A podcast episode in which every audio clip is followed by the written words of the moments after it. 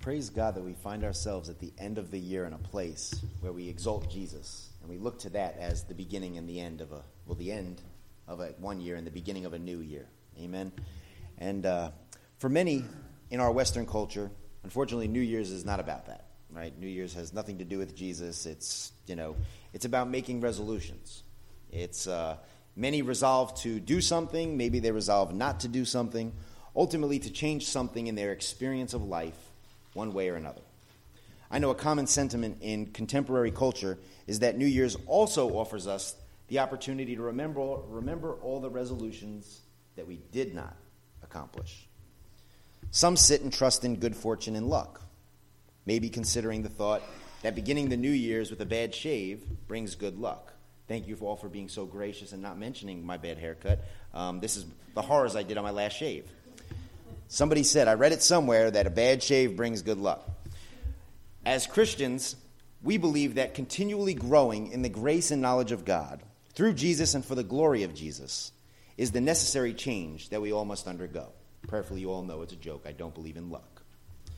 Not only does this change please God when we conform to the image of Christ or that we desi- desire to grow in Jesus for his glory, this glorifies God, but it also it's the way that we believe we find abundant joy, peace, love, purpose, whatever you might put there. Basically, the all in all of what each of us seeks in life. You should all know my favorite John Piper quote by now God is most glorified when you are most satisfied in Him. Do you believe that? Are you continually seeking and pursuing that satisfaction? For the edification of your spiritual life and the glory of God. I saw a post on social media earlier this week that lamented the fact that many wonder or seem to have forgotten what Christianity is supposed to look like. That's lamented both inside the church, that's lamented outside the church, and uh, we've lamented it here. That all too often, Christian lives and Christian beliefs seem to contradict. It would seem the modern church and many Christians themselves are very similar to the Christians who gathered at the church of Ephesus in the first century. In his writing, The Revelation of Jesus Christ, the Apostle John says to the church at Ephesus, I know your deeds and your toil and perseverance, that you cannot tolerate evil men, and that you put to test those who call themselves apostles, and they are not, and you found them to be false. You have perseverance and have endured for my name's sake, and have not grown weary. But I have this against you, that you have left your first love. Therefore, remember from where you have fallen, and repent, and do the deed you did at first. Or else I am coming to you, and will remove your lampstand out of its place, unless you repent. Now, there's some things we have very much in common with the church at Ephesus, the modern church, even many Christians. I would say that the church and many Christians have done great deeds for the glory of God, have served God, toiled and persevered for the glory of God.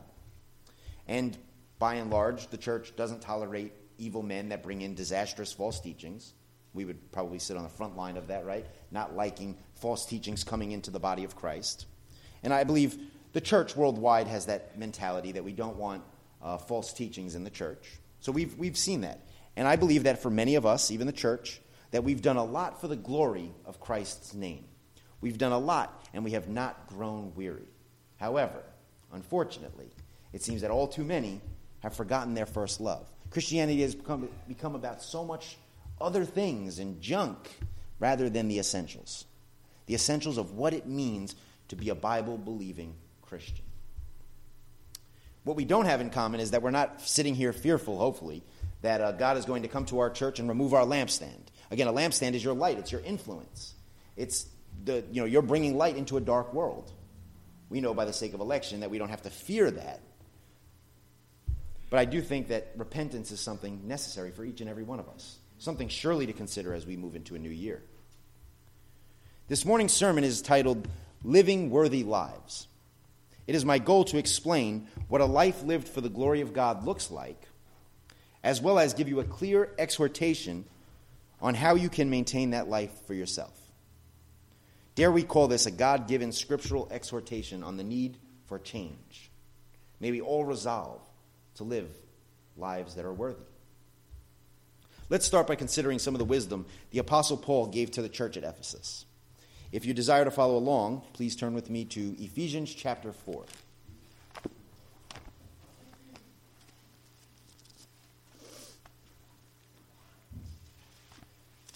And if you're reading out of the Pew Bible, that is going to be on page. Thank you very much.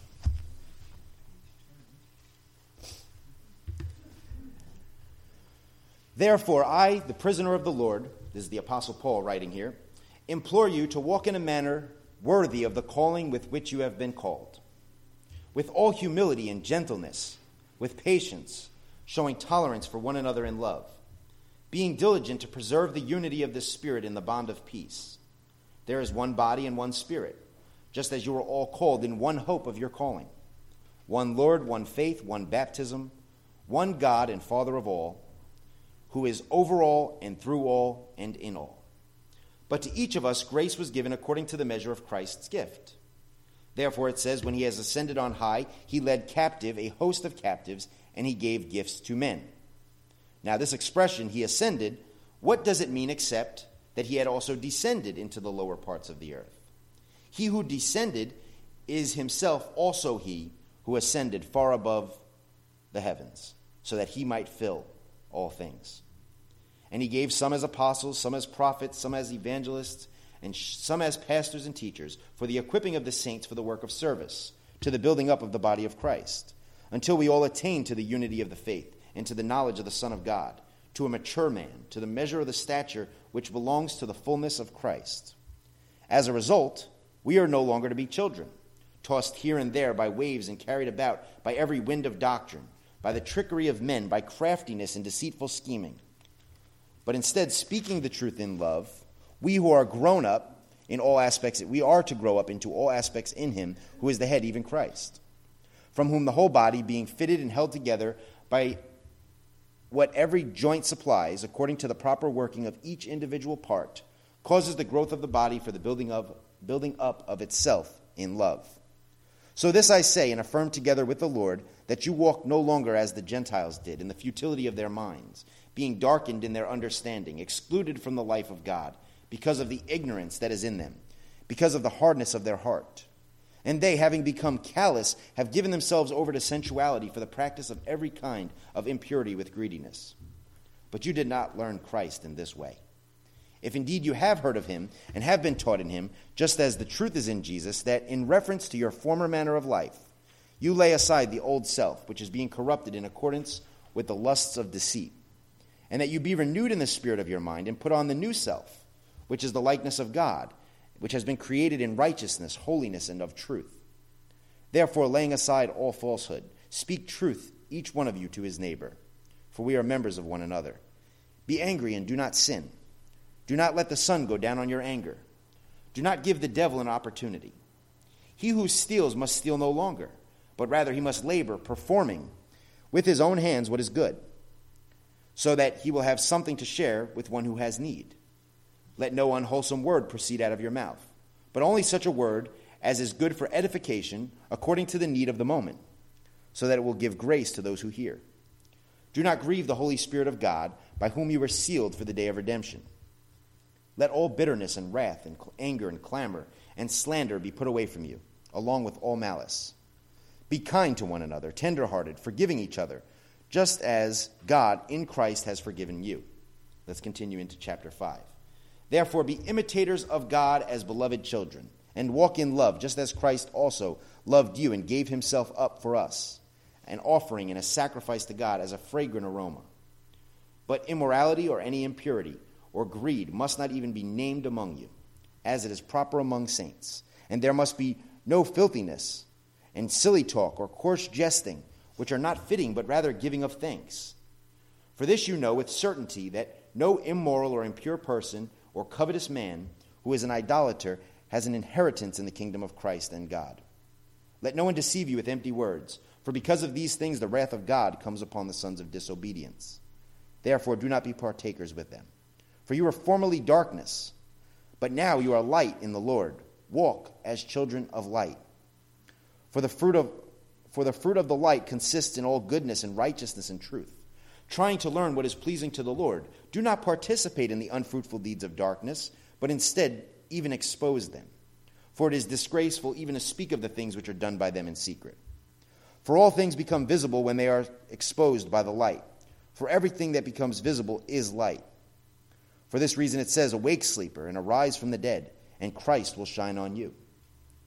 Therefore be careful how you walk, not as unwise men, but as wise, making the most of your time, because the days are evil. So then do not be foolish, but understand what the will of the Lord is. And do not get drunk with wine, for that is dissipation, but be filled with the Spirit speaking to one another in psalms and hymns and spiritual songs, singing and making melody with your heart to the Lord, always giving thanks for all things in the name of our Lord Jesus Christ to God, even the Father, and be subject to one another in the fear of Christ. I would venture to say that much of that is pretty self explanatory. However, I think it's wise to remember what famous Christian writer and philosopher Soren Kierkegaard once said We Christians are a bunch of scheming swindlers. We pretend to be, not be able to understand it because we know very well the minute we understand it, we are obliged to act accordingly. Just one of the many things I absolutely love about the Blue Point Bible Church is that this is truly a church that is honest and diligent in regards to understanding the scriptures and being obedient to the message. So I'll just take that back. I did not call any of you scheming swindlers. I promise. Instead of fitting in the mold of the modern church that has seemingly forgotten its first love, everything that I have come to learn about and everything I have come to be encouraged by here at Blue Point Bible Church has been to restore and reform, to the, reform the church to all that God has envisioned it to be. Exactly what we just read there in Ephesians chapters 4 through 5. I could read that as almost a checklist and say, Art, we have a healthy church. We, we live these realities. We seek to, you know, mind the scriptures and, and, and, and want to know the depth of what they say. And then, as most of our Bible studies are pretty evident, we desire to walk in accordance. How are we called to live? Or, or not even our Bible studies, just the personal conversations that I've had with many, where we all desire to find ways of living out the grace of God, living out the morality of God, living out the, the will of God in, in the earth, so that the world would see the light of the gospel. Thank you. The motto we seem to exhibit is that of a thinking faith. A thinking faith that we desire to share with others so they can experience the joy of knowing the Lord Jesus and his truth. What a wonderful way to bring in the new year by acknowledging the wondrous reality God has created here at Blue Point Bible Church, as well as renew our commitment to continue and to grow in that regard. As we have noted, living worthy lives. As we move into 2018, we are going to be beginning what I believe each of us will find to be an encouraging, exhilarating, and authentic journey through the Scriptures. I'm calling it Thinking Through the Scriptures. Being that the thinking through part comes so natural to us here at Blue Point Bible Church, I believe if we strategically focus on growing in the grace and knowledge of God together, we will be blessed abundantly. Simply put, this is what God promises to us if we study the Scriptures. And many of you know I am in the habit of holding God to his promises. I would urge you to do the same. You see, God is glorified when we note his faithfulness, right? We say he's faithful, and we note places that he's been faithful. But God is also glorified when we provide with open hearts and desiring hearts to see Him reveal more of His faithfulness. So, our thinking through Scripture journey will be an opportunity for God to show us His faithfulness in providing all the blessings that He says studying the Scriptures will provide. We'll gain an understanding, a deeper understanding of the Scriptures, as well as an application of what they convey. Not a rushed, or a traditional journey that leaves so much to be uncovered and oftentimes so many questions.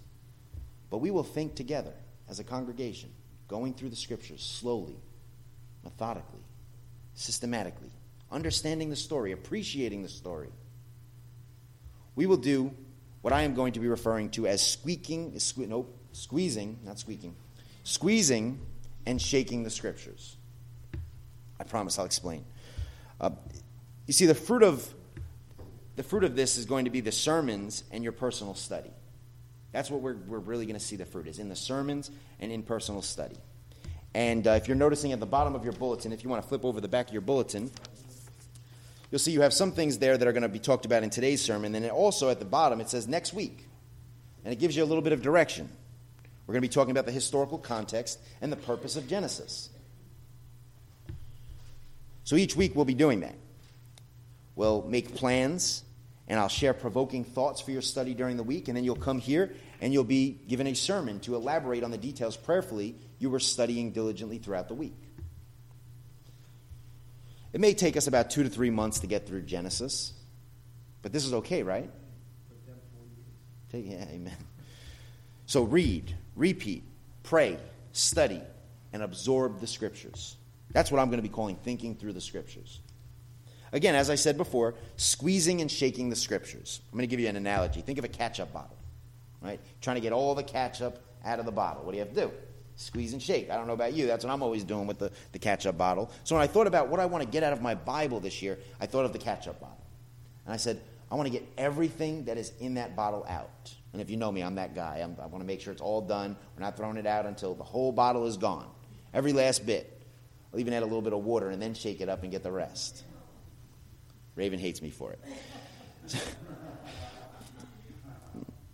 so, think with me this morning. How do we do that with the scriptures? How do we shake and squeeze the scriptures?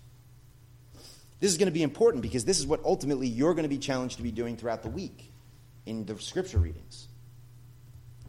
So let's talk about that briefly. Context.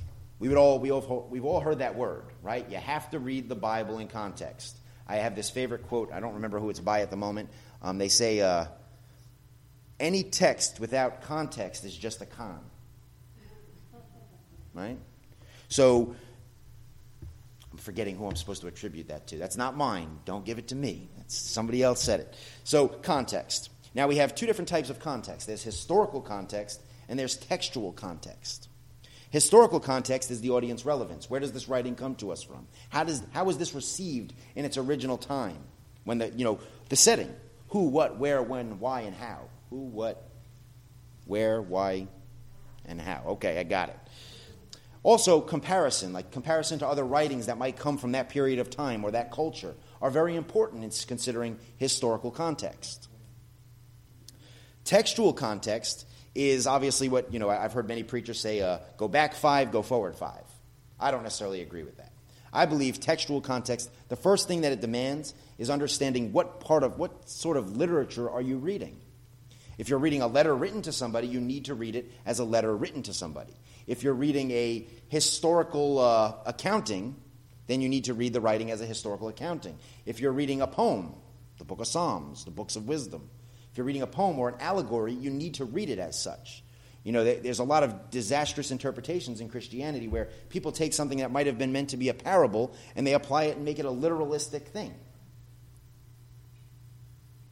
So that's going to be the textual context is very important. That you want to understand what it, how this literature was received, and then also how the perception of the details would have been received in that time. And a lot of times this is done through uh, cross referencing, right? You can look at a verse and you can try to find another verse that, you know, another portion of Scripture that agrees with that. This is also referred to as the analogy of faith, where, you know, where Scripture upon Scripture, right? Scripture interprets Scripture. So, and then we can do word studies, because again, I think most of us know that our Bible wasn't written in English. So it's pretty important to go back and to learn what did that word actually mean in its original context. I could go on and on about the word soma, you know, the Greek word body, and all the different definitions it could be used for. So that's important. That's textual context. Those are the things that we need to be considering as we're looking at the text. Another thing, uh, another sort of shaking and squeezing would be commentary. Right? You can go and you could read about what other Christians have said about a certain portion of Scripture over the last 2,000 years. Um, you might say this is tradition. This is usually given to us through sermons, teachings, books, and resources. And there's nothing wrong with going to those things. As I go through my sermons throughout the year, you'll see I use a lot of resources that are outside the Bible. I read a lot of books that I want to gain a better understanding. Now, I don't use those as my source of truth, but I do believe even reading things we disagree with can edify our understanding of the things in Scripture. Even things that might be erroneous can inform us about other areas of Scripture. Then you have discussion, consulting with others, or group Bible studies. That's another way of shaking and squeezing the Scriptures. If you're not involved in one of the many Bible studies we offer here, you're really missing out. I know we got Pastor Steve's house, we got you know Bible studies we do here Saturday and Wednesday. We have all sorts of things. And if those don't work for you, give me a call and we could just do a Bible study here at the church. Set up my office, it's looking nice. I'd love to do a Bible study up there. Even hang out in the fellowship room, make some coffee. So again, there's so much to the shaking and squeezing with a group Bible study is very important because you're listening to the thoughts of other people. I, you know, I was just bragging to Pastor Steve about how I've been blessed here being at Blue Point and how my understanding, just having the freedom to talk about things in a group setting and hearing what other people say. Never been yelled at yet here. Um, maybe, maybe we'll save that for 2018. Um, but you know, these things are important as we try to understand the scripture. So, Bible study, group Bible study, and group discussion is a part of the shaking and squeezing. You know, I hear too many people say, "Oh, I just study the Bible at home, and I don't, I don't really bother going to church or doing this and that." Well, that's it's not healthy. You're not getting the most out of it, and we all know how I feel about the ketchup bottle, right? You have to get the most out of it. So, and then of course, there's discerning the still small voice, right? Application.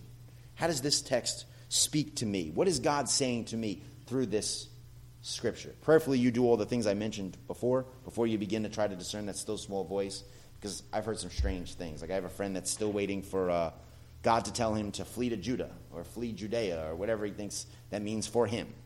So, of course, you want to do text, you want to know context, you want to know what it actually meant to the original audience, and then begin personal application.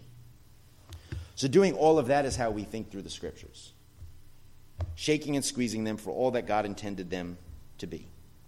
And that is exactly what we're going to be doing here in 2018. So, in conclusion to this morning's New Year's Eve exhortation, I want to challenge us to move into the year with a goal in mind. Many of you know my favorite Bible text, 1 Timothy chapter 1 verse 5. A text that speaks so clearly about the goal of all that we do, especially learning the knowledge of God. Being that in 1 Timothy chapter 1 verse 5 it says this in your English Bible it says for the goal of our instruction is this However, I found it interesting that the Greek word used there, parangelia, is also used to mean doctrine. So, what that essentially can say is the goal of your doctrine is this, meaning everything you learn, it hinges upon these things. It's to aim toward this goal. The goal of our instruction is this love from a pure heart, a good conscience, and a sincere faith. So let's think through this verse and squeeze and shake it a bit, okay? So I looked it up in the Greek, and you notice this on the back of your bulletin. Agape ek katharos cardia, which is love from a pure heart. This is the type of love that comes from a heart that has been purified. The type of love that comes from a heart that says, I have recognized myself as a sinner in need of God's grace. I'm going to die to myself. I'm going to allow Christ to live through me. And that love that lives through me, the Galatians 2:20 type of love, or you might say 1 Corinthians 13 type of love, is a, a, love that says, I am dead to myself and Christ lives through me and loves the world through me. It's a love that we can only experience once we've been purified. The word, matter of fact, used there, katharos, is a word that's used for pruning. It would represent a vine that would be pruned. So it's you think of your heart being a vine that needed to be pruned, and that's the type of love that we are called to have. If I could take you to a couple texts, the first text I'd like to go to is 1 John 4. You don't have to turn with me if you choose to, that's fine. However, all these verses are noted for you in the back of the bulletin. 1 John chapter 4, verse 11 says this Beloved, if God so loves us, we also ought to love one another. No one has seen God at any time. If we love one another, God abides in us, and his love is perfected in us. By this we know that we abide in him, and he in us, because he has given us his Spirit. We have seen and testify that the Father has sent the Son to be the Savior of the world. Whoever confesses that Jesus is the Son of God, God abides in him, and he in God. We have come to know and have believed the love which God has for us. God is love. And the one who abides in love abides in God, and God abides in him. By this, love is perfected with us, so that we may have confidence in the day of judgment, because as he is, so also we are in the world.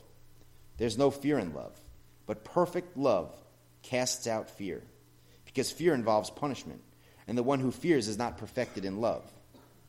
We love because he first loved us. If someone says, I love God, and hates his brother, he is a liar. For the one who does not love his brother, whom he has seen, cannot love God, whom he has not seen.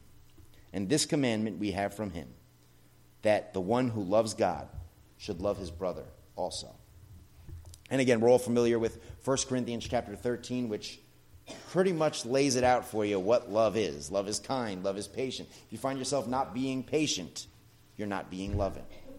And again, I think that all goes back to the, uh, the scheming swindlers quote there uh, by uh, Kierkegaard. We could read 1 Corinthians 13, and it's very clear what love is. So we don't have to have a question of what does it mean to love from a pure heart. And if you have that question, go to 1 Corinthians 13 after service. Also, Matthew chapter 22, verse 40, Jesus said, The law and the prophets hinge upon love one another as you love yourself. That's the goal of our faith, that type of love. So, everything that we learn, the goal of our instruction is this love from a pure heart. Then he says, agathos syneidesis. I think I said it right. Anybody going to quote me? They'll quote me online, I promise. Uh, agathos syneidesis. A mind that is conscious of God's presence in all things. That's a good conscience. A mind that says God is always there, always watching, always urging, always pushing, always desiring me to live for his glory. That's a good conscience. In Hebrews chapter 13, verse 18, turn there real quickly. We read, Pray for us, for we are sure that we have a good conscience, desiring to conduct ourselves honorably in all things. There's your answer to what a good conscience is. Live honorably in all things. In Romans chapter 14, which is said to be one of the foremost texts on the conscience in Scripture, and it talks about you know whether you can eat food that was sacrificed to idols, things that were very pertinent to the church at Rome in the first century. However, we have our own things, stumbling blocks that come before people in our society, things that we might deem sin. Titus 1:15 tells us that to him who believes something to be sin, it is a sin to him, but to the pure all things are pure. That's where we have to discern that still small voice. And we have to allow our conscience to lead us forward for the glory of God. The other side of that is to have a seared conscience where you never feel convicted about God's presence. You never feel convicted of doing anything wrong. May we never be of that crowd. May we never be that. Because they say that there's no returning from a seared conscience. So we want to be a people who maintain that good conscience.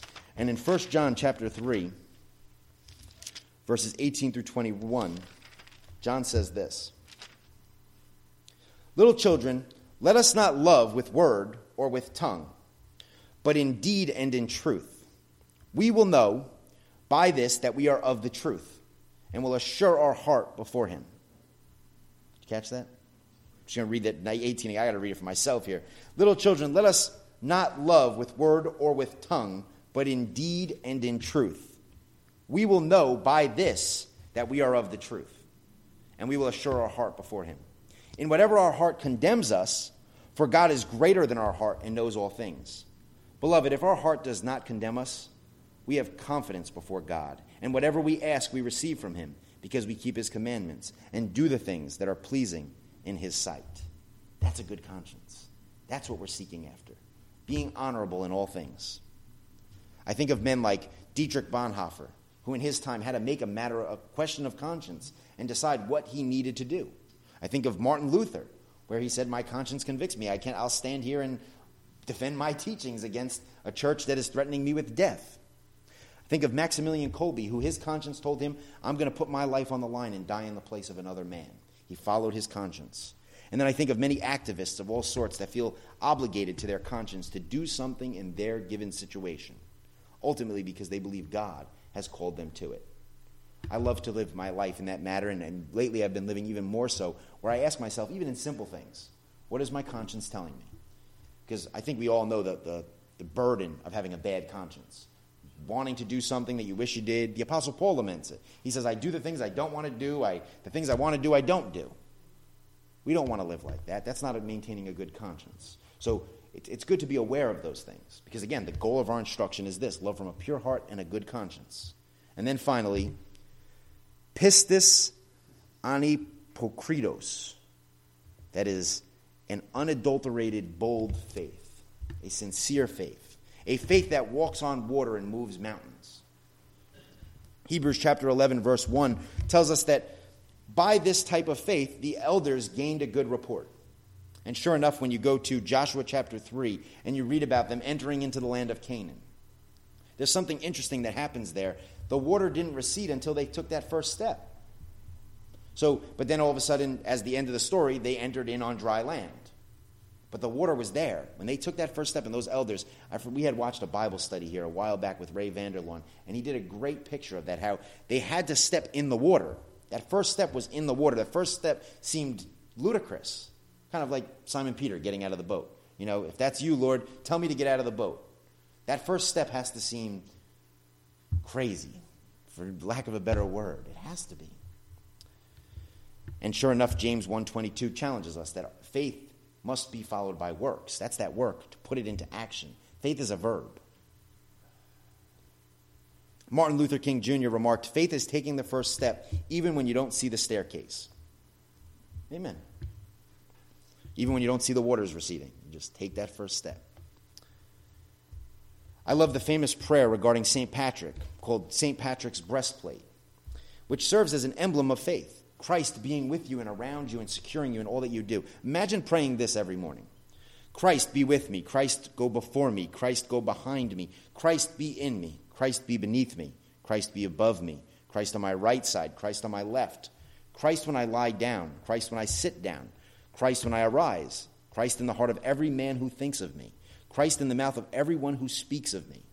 Christ in the eye in the eye of every eye that see Christ in every eye that sees me. Christ in every ear that hears me. I arise today through a mighty strength, the invocation of the Trinity, through belief in the threeness, through confession of the oneness of the creator of creation. Imagine having that, that boldness to say that, that Christ is with me in all that I do and everywhere that I go. That's the type of faith. That's a sincere, a bold, unadulterated faith. That's the goal of our instruction. The goal of our instruction is this love from a pure heart, a good conscience, and a sincere faith.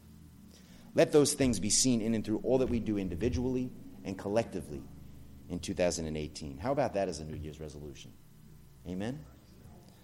I believe by His grace and power that I have been able to effectively encourage and excite you all a little bit more to desire more from the Scriptures this year and thus live lives worthy for God. Prayerfully, you are ready to think through the Scriptures and love from a pure heart. Maintain a good conscience toward God and others, and allow faith to be seen in and through your daily life and choices. Let's pray and go and enjoy one of our famous Blue Point Bible Church potlucks and fellowship together. Let's pray. Mighty God, Lord, we ask that you empower us. We ask that you empower us to truly take on a year for your glory, Lord. We know that you are faithful and you always provide the increase. So this year, Lord, as we endeavor to think through the scriptures, as we endeavor to cleave to your truth, which you have told us that if we study to show ourselves approved and rightly divide your truth, that we need not be ashamed, completely reversing the curse in the garden, Lord. Thank you. Allow us to move in that more fully this year, Lord. Allow us to truly know you and to have confidence that we know you as we live out the realities of the goal of our faith. Thank you, Lord.